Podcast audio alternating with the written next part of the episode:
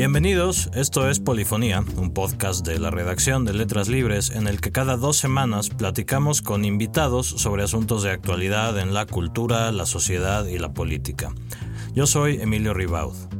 Como todos los años, el pasado 3 de mayo se celebró el Día Mundial de la Libertad de Prensa, que la Asamblea General de la ONU estableció con el fin de fomentar la libertad de prensa en el mundo, al reconocer que una prensa libre, pluralista e independiente es un componente esencial de toda sociedad democrática.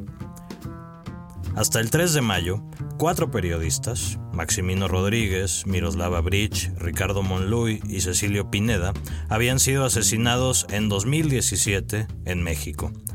Por supuesto, no son los únicos. Según la organización no gubernamental Artículo 19, 104 comunicadores han sido asesinados desde el año 2000. Según el Comité para la Protección de Periodistas, la prensa mexicana está atrapada en un círculo mortal de violencia e impunidad.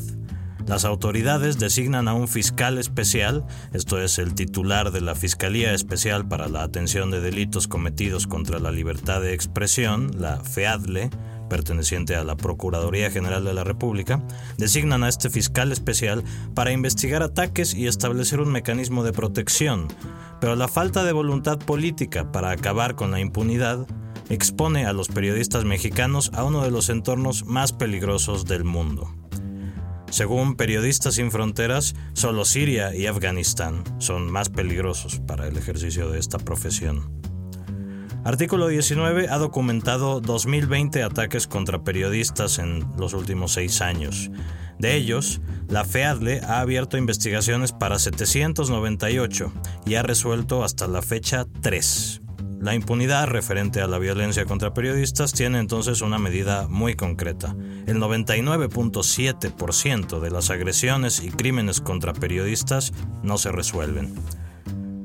Para hablar de la violencia contra los periodistas, hoy hablamos con Juan Carlos Romero Puga, periodista, colaborador de Letras Libres, que ha trabajado en el registro y documentación de agresiones contra periodistas. Juan Carlos, bienvenido. Hola Emilio. Pues Juan Carlos, Creo que podríamos empezar para hablar de esto con una definición. ¿Qué son los delitos cometidos contra la libertad de expresión, los ataques a periodistas? Ok. Mira, yo creo que esta primera pregunta es muy buena porque en general solemos escuchar de agresiones a periodistas cuando sucede algo, la desaparición, la muerte, la amenaza contra un periodista, de inmediato lo escuchamos en los medios yo creo que hay que diferenciar y hacer ser muy claros en que lo importante de la agresión contra un periodista no es simplemente el delito que se comete contra la persona. Hay una condicionante y que es eh, la agresión, el delito, el ataque a un periodista en el desempeño de su profesión.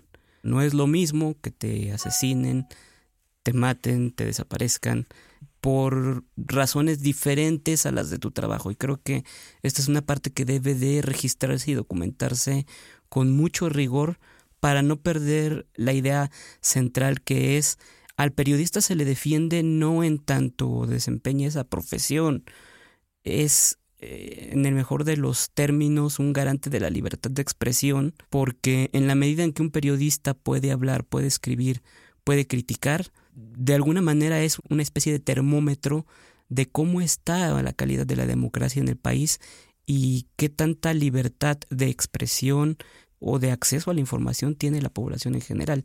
Es decir, no es la persona lo que se defiende, se defiende el derecho, hay un derecho ahí cautelado que es la libertad de expresión y el acceso a la información. ¿Qué es lo que diríamos ya más allá de la definición en términos prácticos, en términos reales, ¿qué es lo que tienen en común los casos de violencia contra periodistas? ¿Quiénes son sus víctimas más frecuentes? ¿Quiénes son los agresores? No existe un patrón exactamente que podamos definir en cuanto a qué caracteriza las agresiones a la libertad de expresión o a los profesionales de la comunicación, porque ciertamente vienen de muchos lugares y son de muchos tipos. Lo que sí puede decirse es que en general los reporteros, los fotógrafos y los camarógrafos suelen ser el grupo más agredido. ¿Por qué? Pues porque son conforman como la primera línea del ejercicio periodístico. Son los que se enfrentan a las fuentes, son los que hacen las coberturas en la calle, los que le ponen la grabadora, el micrófono, la cámara al funcionario o se plantan frente a una manifestación violenta. Entonces, mucho tiene que ver eh, con esta actividad. Son, como te decía, la primera línea frente a la noticia. Entonces es mucho más común que se dé por ahí. Por supuesto, cuando empiezas ya a hacer el análisis mucho más fino, bueno, pues de dónde vienen las agresiones a este grupo de periodistas.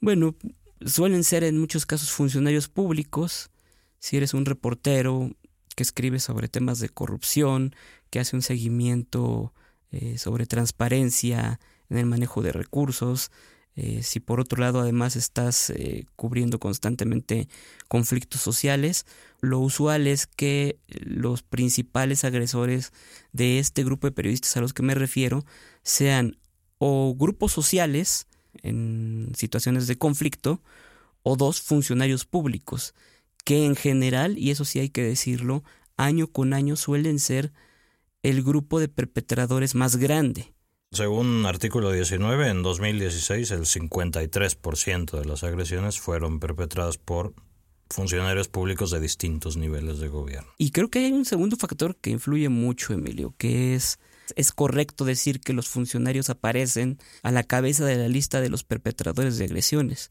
pero también hay factores que juegan en todo esto. ¿Por qué pensaríamos de pronto que en un país tan peligroso como México los funcionarios superan por mucho la, actividad contra los periodistas, las acciones violentas, las acciones de, de intimidación contra los reporteros y no el crimen organizado. Bueno, pues porque existe un subregistro enorme en algunas regiones del país donde ciertamente el periodista lo que prefiere es guardar silencio acerca de la agresión. Cuando tú expones a un funcionario público, cuando hablas de que fue un funcionario, un servidor público quien te agredió, bueno, en general estás poniendo reflectores sobre él. No es tan fácil hacerlo cuando la amenaza o la agresión viene de un integrante del crimen organizado, de alguien que puede hacerte daño de manera que puede ser muy impactante, vaya. Claro. Creo que es importante también hablar del espectro de las agresiones. Eh, evidentemente, pues una agresión extrema, bueno, es obviamente el asesinato. Pero también, por ya, ya lo decías, los periodistas que son agredidos en una manifestación, que les quitan sus, a los camarógrafos sus memorias o que les dañan su equipo, esto también son agresiones. ¿Cuáles son el tipo de agresiones que se ven? Las de alto impacto, las que creo que tienen un efecto multiplicador silenciador, que son, bien dijiste, el asesinato, la desaparición, y la amenaza. Sobre todo cuando viene la amenaza bien identificada de algún grupo del crimen organizado o cuando la amenaza es anónima. Estos tres delitos en general suelen golpear a un periodista o a un medio, porque no es infrecuente en México que haya ataques violentos contra instalaciones de medios de comunicación y que su objetivo es silenciar no necesariamente a ese medio, sino a toda una comunidad de periodistas alrededor de ellos, ¿no?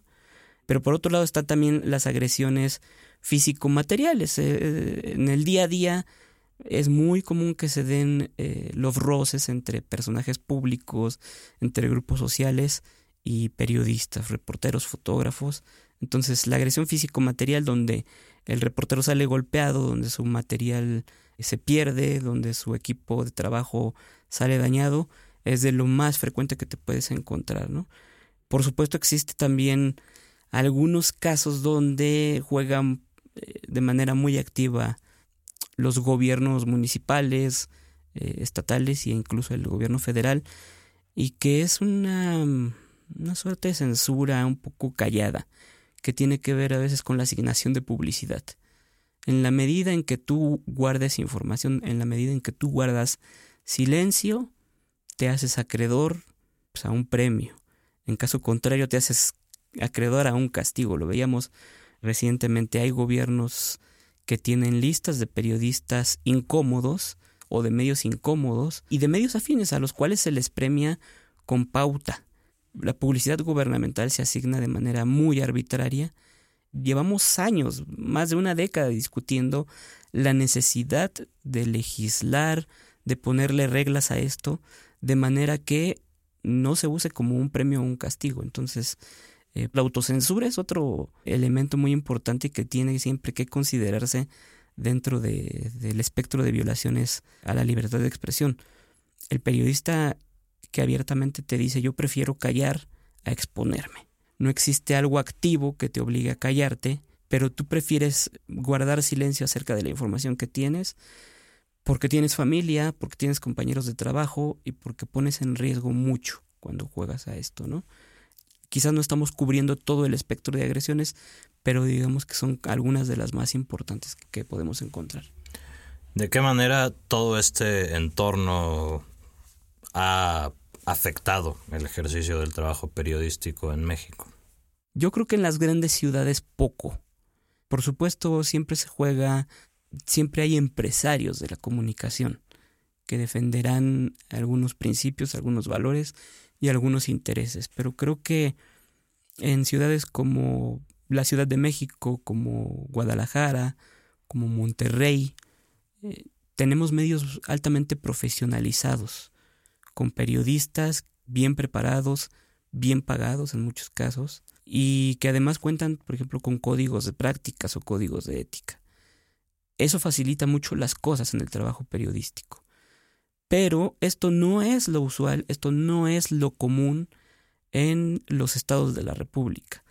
Hay estados como Veracruz, como Tamaulipas, altamente violentos contra el ejercicio periodístico, que se caracterizan justamente por lo contrario, por empresarios que dependen de la pauta oficial, periodistas muy, muy, muy, muy mal pagados, poco profesionalizados por lo mismo, y que tienen que hacer malabares para poder sobrevivir. Gregorio de la Cruz, un periodista asesinado recientemente en Veracruz, es un ejemplo muy claro de qué es lo que pasa con algunos reporteros en los estados de la República.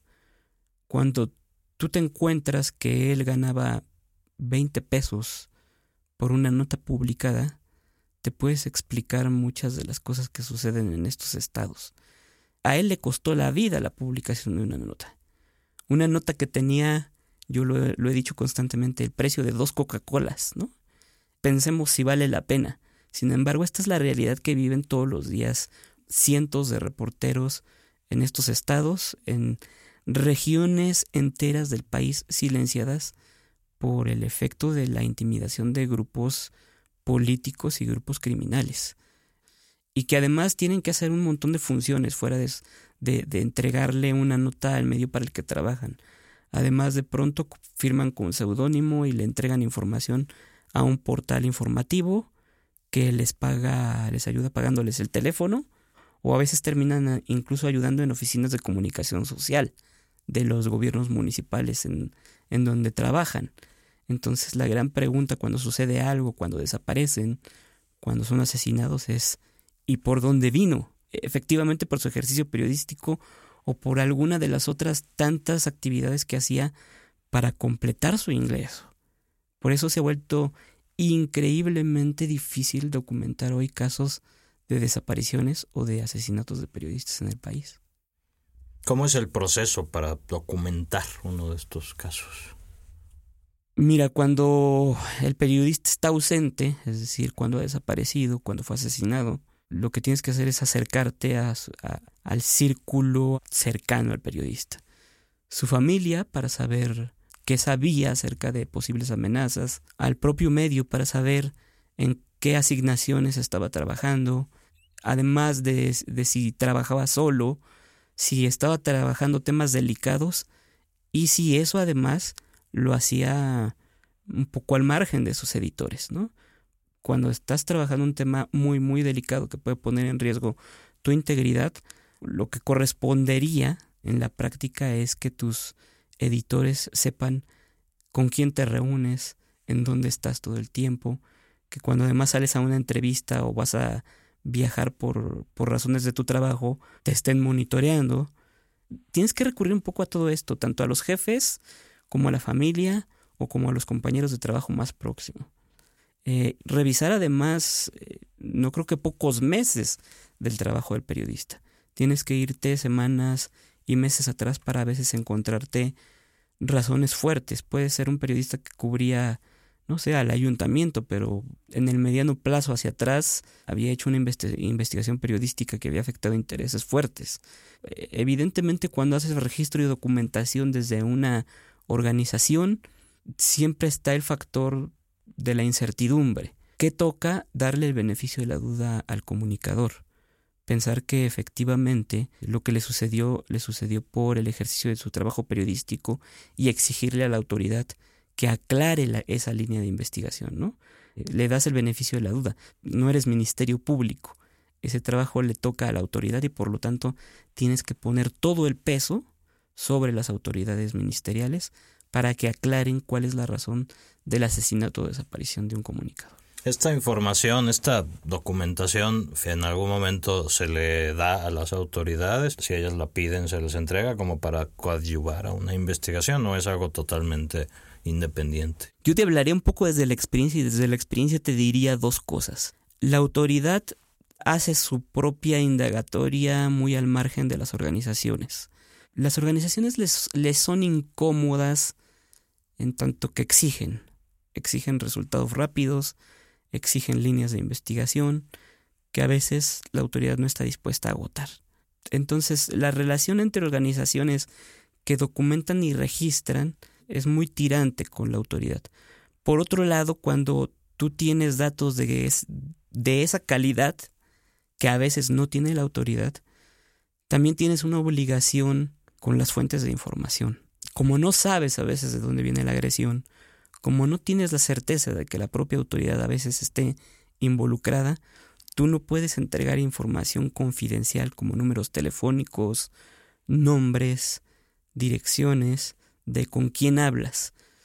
Tú haces una especie de trabajo periodístico donde tus fuentes tienen que estar protegidas, resguardadas y de alguna manera tienes que cubrir esta parte de la confidencialidad de esa información reservada, tú la tienes, tienes que ponerla bajo resguardo y no puedes entregársela a nadie sin la autorización a veces o del periodista cuando, cuando este está vivo y fue agredido, ni la puedes poner a disposición de nadie cuando la propia familia no te ha autorizado, ¿no?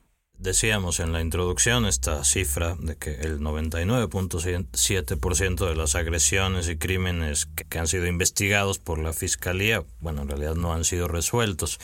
¿Cuál ha sido el papel de la Fiscalía Especial para la atención de delitos cometidos contra la libertad de expresión? El papel ha sido pobrísimo, pobrísimo. Eh, la Fiscalía ha cambiado tres veces de nombre, ha tenido tres nombres diferentes y si no me equivoco ha tenido cinco o seis titulares distintos. El número de investigaciones que ha hecho la Fiscalía en los últimos años se ha elevado exponencialmente respecto de lo que hicieron durante sus primeros cinco o seis años de vida. Por falta de recursos, por falta de personal, es decir, no había una autonomía tal cual de la Fiscalía para actuar, dependía de recursos que la Procuraduría General de la República tuviera bien darle. Además, no había personajes expertos en el tema desahogando los temas. Para los propios agentes ministeriales sigue siendo muy difícil meterse a investigar delitos en algunas regiones del país, tanto como lo es ejercer el trabajo periodístico. No puedes pararte en Reynosa como periodista a investigar el crimen de un compañero de trabajo es igual de difícil pararte como agente ministerial a tratar de investigar. Pero además hay poca voluntad. Creo que ese es el, punto central de todo esto. En comparación con el número de agresiones que vemos cada año, las investigaciones que se abren en la Fiscalía dependiente de la PGR son mínimos porque además si tú revisas pues el acuerdo de creación, el acuerdo de creación no obliga a la Fiscalía la faculta para traer casos cuando crea conveniente hacerlo. Es decir, la mayoría de los casos que existen están en el Ministerio Público, en el Fuero Común, en los estados de la República.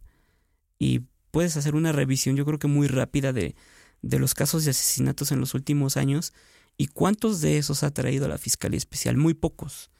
Prefiere dejárselos a los estados y a menos que haya una presión altísima del gremio, de los propios medios o de la sociedad, la Fiscalía no se mueve y deja en el olvido estos casos porque además generalmente en los estados o en los municipios, en estos lugares pequeños donde se investiga el caso, se da carpetazo rapidísimo.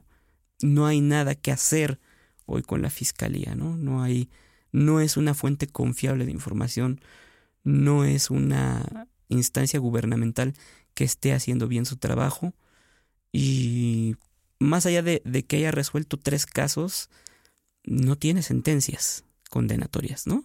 Eso es todavía mucho más importante. Podrá haber atraído cerca de 800 casos en estos años, sin embargo no hay una sola sentencia condenatoria contra, ya no digamos contra el asesino de un periodista, contra cualquier agresor. No hay, no existe.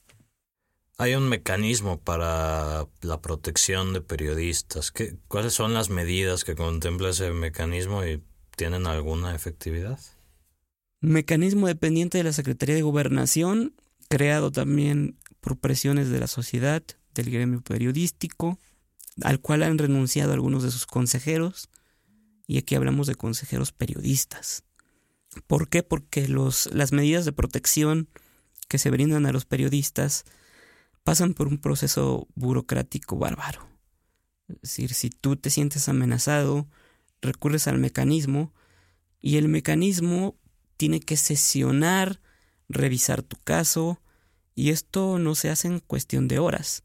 Tu vida puede estar en peligro y el mecanismo tiene que sesionar, los consejeros tienen que estar presentes, algunos de los consejeros son periodistas y por supuesto podrán estar de inmediato en una reunión donde haya que dictar medidas cautelares en tu favor.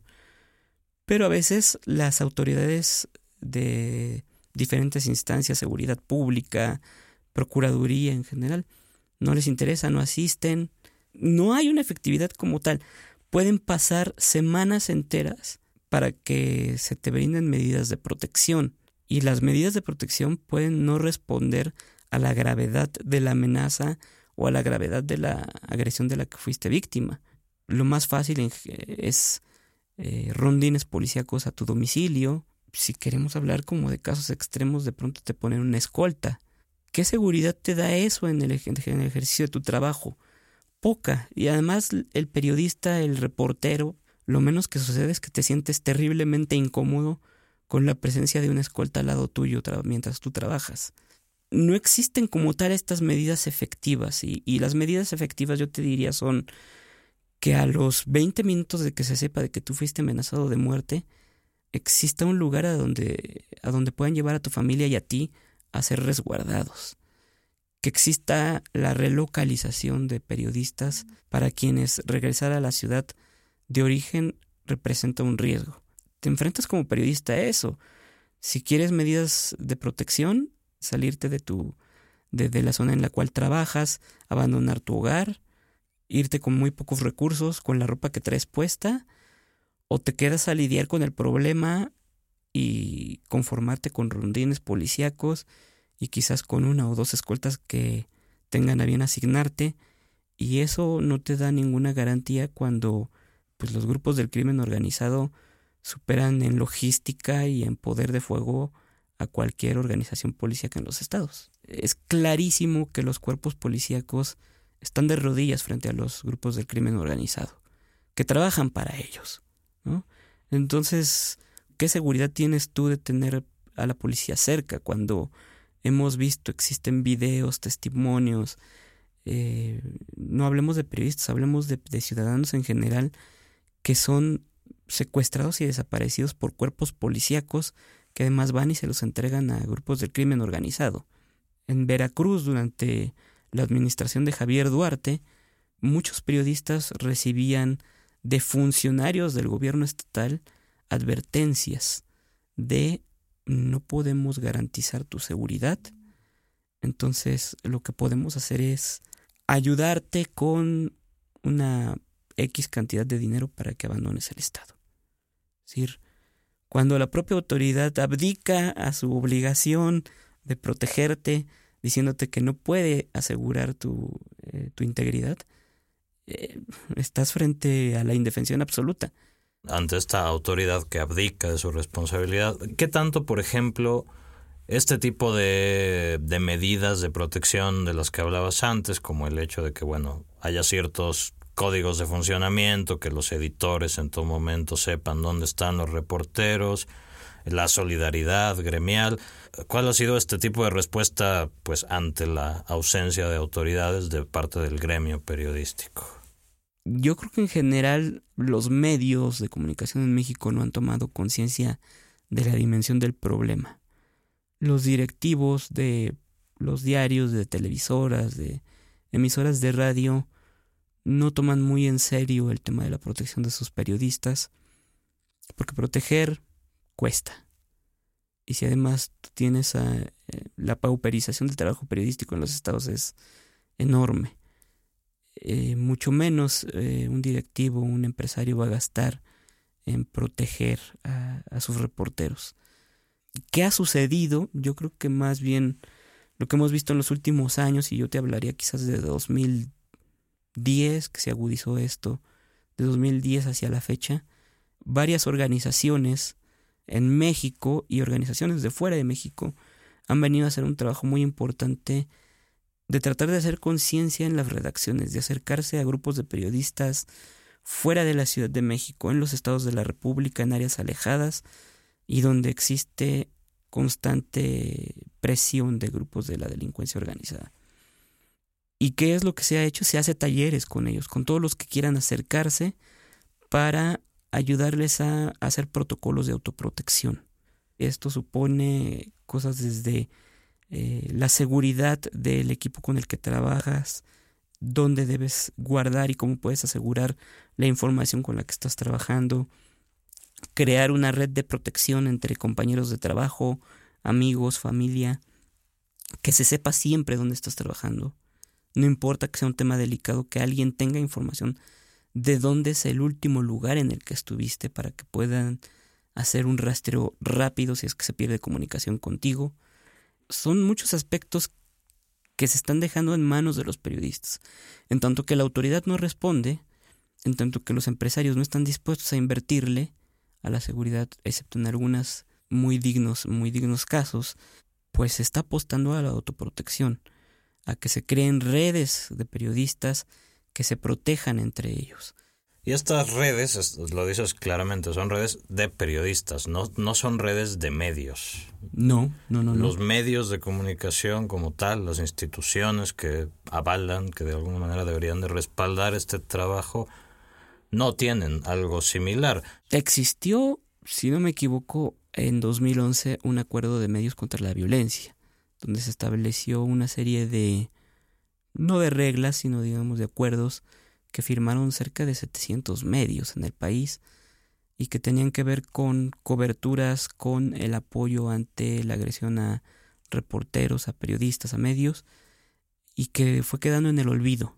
Era un intento bastante menor de lo que sucedió en algún momento en Colombia, después de los ataques sufridos por el espectador y por supuesto del asesinato de, del, del director del diario, donde hubo yo creo que una solidaridad sin precedentes y un cierre de filas entre medios impresionante.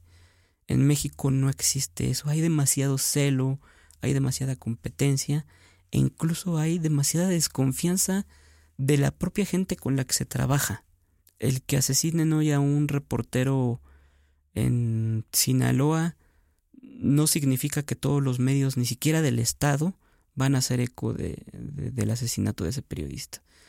¿Por qué? Porque en, justamente en el trabajo de registro y documentación de casos puedes encontrarte a una playa de, de personas hablando del valor del trabajo periodístico de esta persona, pero siempre encuentras a una o dos que terminan diciéndote la misma barbaridad que es en algo estaba metido y creo que esto se refleja en la propia solidaridad y se refleja sobre todo en el olvido de este acuerdo firmado por tantos medios que hoy en día pues, pueden reportar, pero ya no existe ya no una expresión colectiva de enojo, de indignación. No, no, no, no podemos contar con ello hoy en día aquí en México.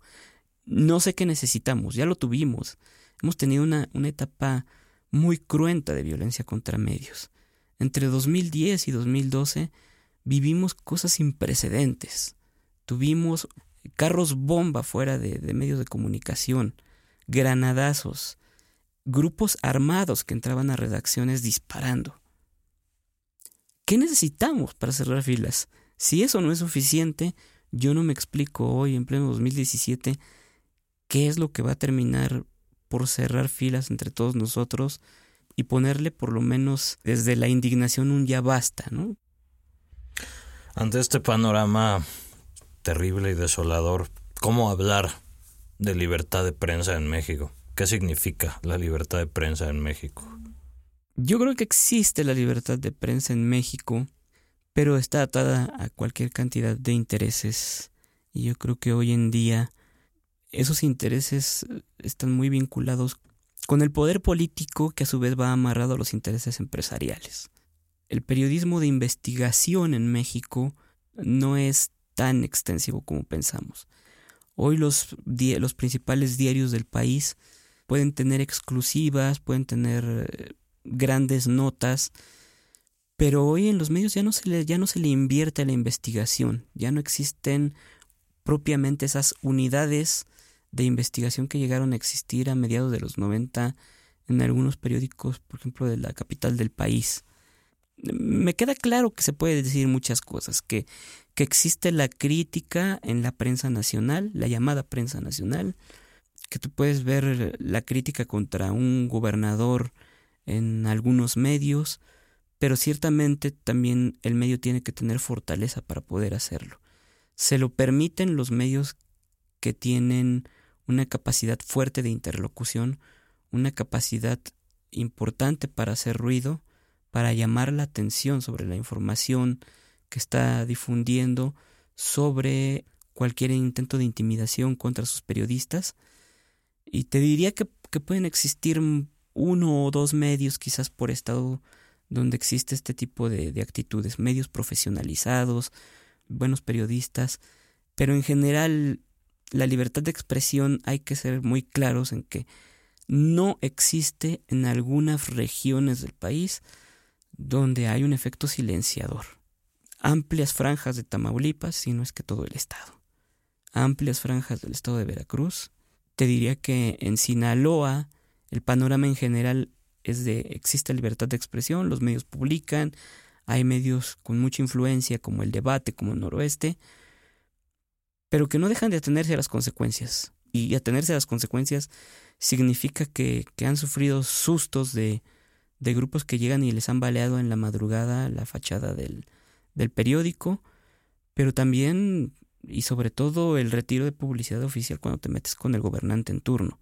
Entonces, hay libertad de expresión, sí, con muchos matices, con muchos asegúnes en México, y te diría que la ejercen algunos medios con periodistas muy profesionales que además están respaldados por un grupo de editores y a veces con directivos que también tienen mucho compromiso, pero no es la regla. Yo no sería tan pesimista de pronto como llega a serlo, no sé, Reporteros sin Fronteras al compararnos con regiones tan violentas como Afganistán, ¿no? Pero sí te diría que existe otro tipo de violencia que sobre todo ha comprometido el periodismo de investigación, eh, que cada vez va más hacia la baja. Los medios que hacen verdadero periodismo de investigación, que entran a temas de corrupción al más alto nivel, eh, son medios que se están quedando sin recursos, que están teniendo que obtener sus recursos a veces por financiamientos de organismos, eh, organizaciones internacionales para poder seguir haciéndolo. Y no es, no es el mejor de los caminos. Entonces, te diría que existe, pero con, con, eh, con muchas condicionantes, pues. Lo último que se me ocurriría decirte es, sí, tenemos una, una lista enorme de, de periodistas asesinados, difieren las cifras entre organizaciones que registran estos números, yo creo que da igual, no importa si son más de 100 como dice artículo 19, no importa si es media centena como dice el CPJ, Esto es un asunto de verificar que no nos toca a las organizaciones, no nos toca a los periodistas, le toca a la autoridad esclarecer todas estas cosas y con toda claridad la autoridad no está haciendo su parte. De acuerdo. Juan Carlos, muchas gracias. Gracias. Esto fue Polifonía, un podcast de la redacción de Letras Libres. Volveremos en dos semanas con un episodio nuevo. Mientras pueden suscribirse a los podcasts de Letras Libres a través de iTunes, de Stitcher, de SoundCloud y de cualquier plataforma de distribución de podcast. Si lo hacen, no dejen de compartirnos sus comentarios, sus opiniones. Gracias por escucharnos.